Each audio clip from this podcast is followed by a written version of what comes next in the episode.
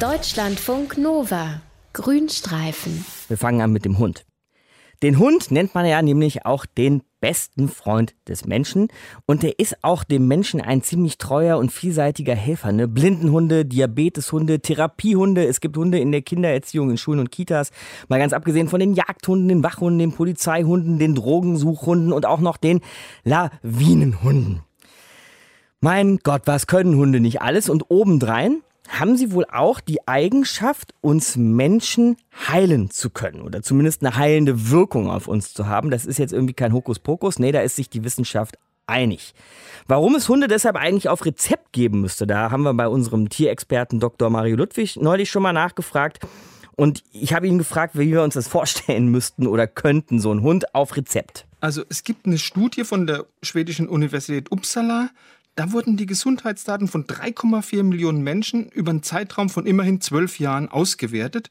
Und diese Studie ist wirklich zu einem verblüffenden Ergebnis gekommen, nämlich zu dem Ergebnis, dass Menschen, die in einem Mehrpersonenhaushalt mit Hund leben, ein 11% niedrigeres Sterberisiko haben als Menschen ohne Hund. Wow. Bei Single waren das sogar 33 Prozent, Wow. die länger gelebt haben als Alleinstehende ohne Hund. Wie kann man das dann bitte erklären? Oder wie erklären das die Forscher, dass man mit Hund länger lebt?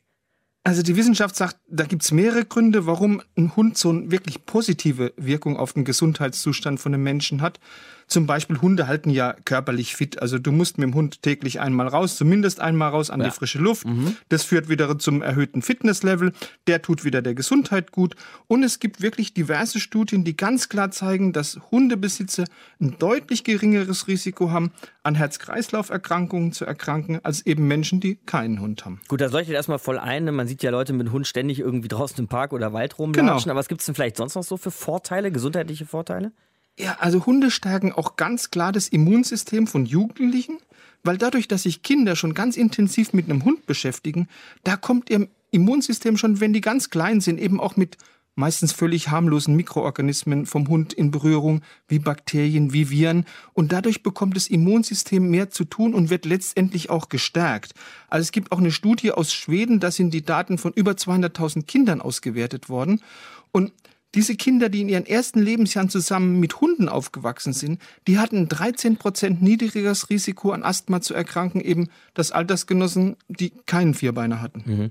Jetzt haben wir ja 2020, Mario, und wir nehmen zunehmend auch die psychische Gesundheit, nicht mehr nur Ja. die körperliche Gesundheit, auch in den Blick. Und man sagt doch immer irgendwie auch, dass so Hunde gut für die Seele eines Menschen sind. Also ich kann dich beruhigen, Ja. auch der Seele tut ein Hund gut. Tatsächlich, ja? Es gibt eine sehr kleine Studie, die wurde vor kurzer Zeit am Zentrum für seelische Gesundheit in Marienheide bei Gummersbach an stationären Patienten durchgeführt, die teilweise wirklich schwerste Depressionen hatten.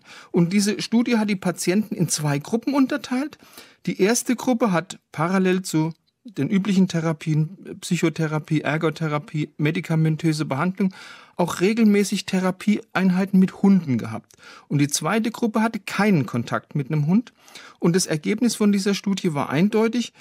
Hat man zu dieser normalen Therapie auch noch eine hundegestützte Therapie eingesetzt, dann gingen diese depressiven Symptome, diese diversen depressiven Symptome deutlich schneller zurück. Also wirklich heilende Hunde. Diese Ja. Hunde. Ja.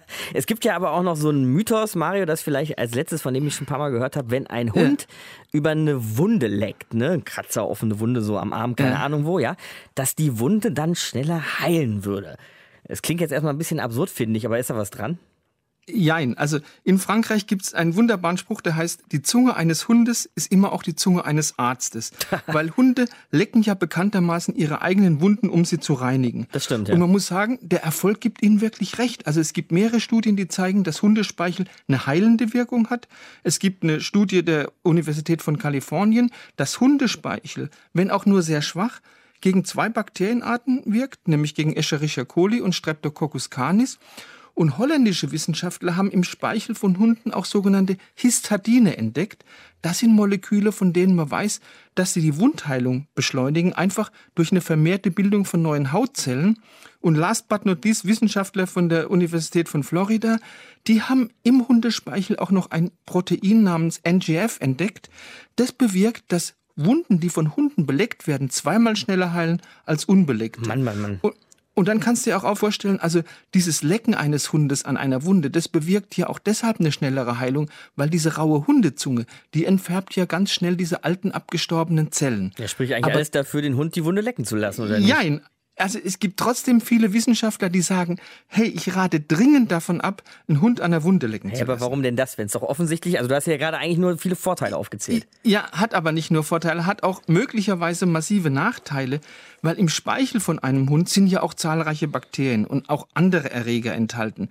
Und die kommen ja durch das Lecken an einer Wunde eben dann in den Blutkreislauf eines Menschen und können dann schon großen Schaden anrichten. Also wenn auch sehr, sehr selten, gibt es da ein Bakterium, das hat einen unaussprechlichen Namen namens Captocynophaga canimorsus. Nicht schlecht. Und, und wenn das übertragen wird in eine Wunde, dann führt es zu Wundbrand, Blutvergiftung, zu einer Hirnhautentzündung, Ei. möglicherweise. Also bitte nicht den Hund an einer menschlichen Wunde lecken lassen. Unser Mann für unaussprechliche Bakterien, Deutschlandfunk Nova, Biologe und Tierexperte Dr. Maria Ludwig über die heilsame Wirkung von Hunden. Deutschlandfunk Nova. Grünstreifen